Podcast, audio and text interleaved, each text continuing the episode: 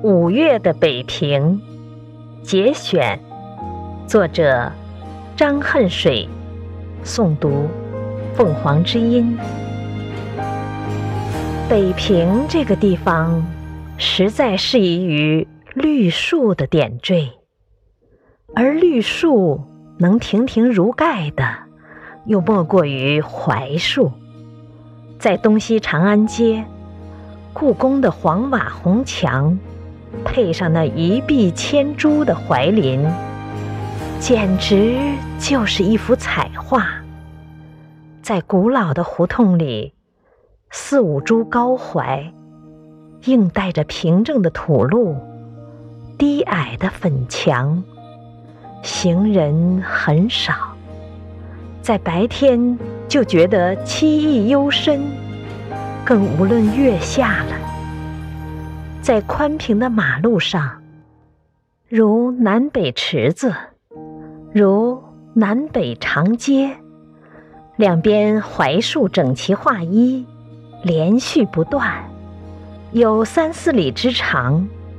远远望去，简直是一条绿街。在古庙门口，红色的墙，半圆的门。几株大槐树在庙外拥立，把低矮的庙整个罩在绿荫下，那情调是肃穆典雅的。在伟大的公署门口，槐树分立在广场两边，好像排列着伟大的仪仗，又加重了几分雄壮之气。太多了。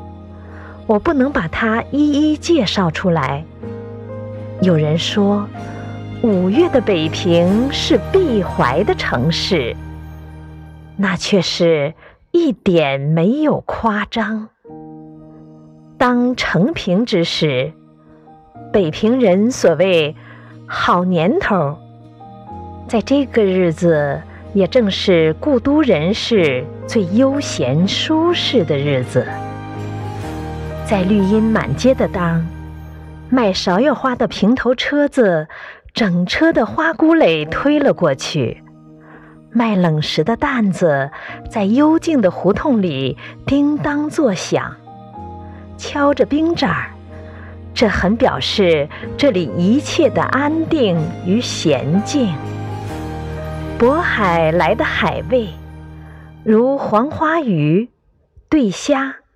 放在冰块上卖，已特别有风趣。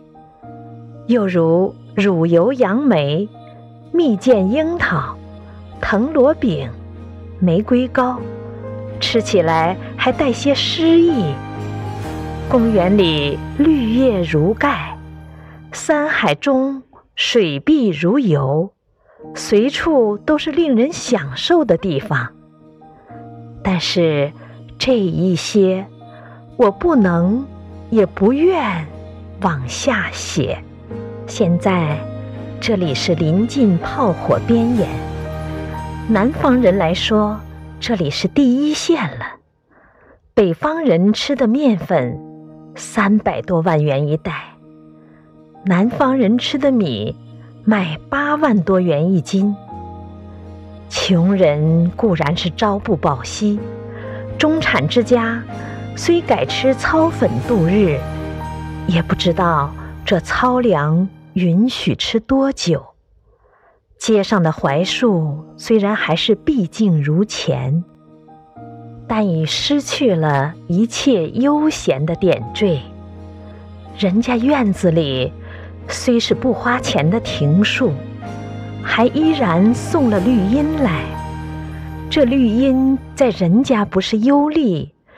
巧是凄凄惨惨的象征，谁识为之？孰令治之？我们也就无从问人。阿房宫赋前段写的那样富丽，后面接着是一叹：秦人不自哀。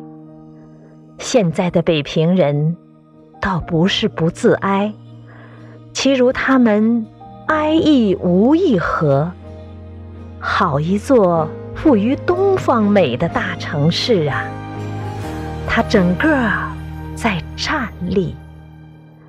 好一座千年文化的结晶啊！它不断的在枯萎。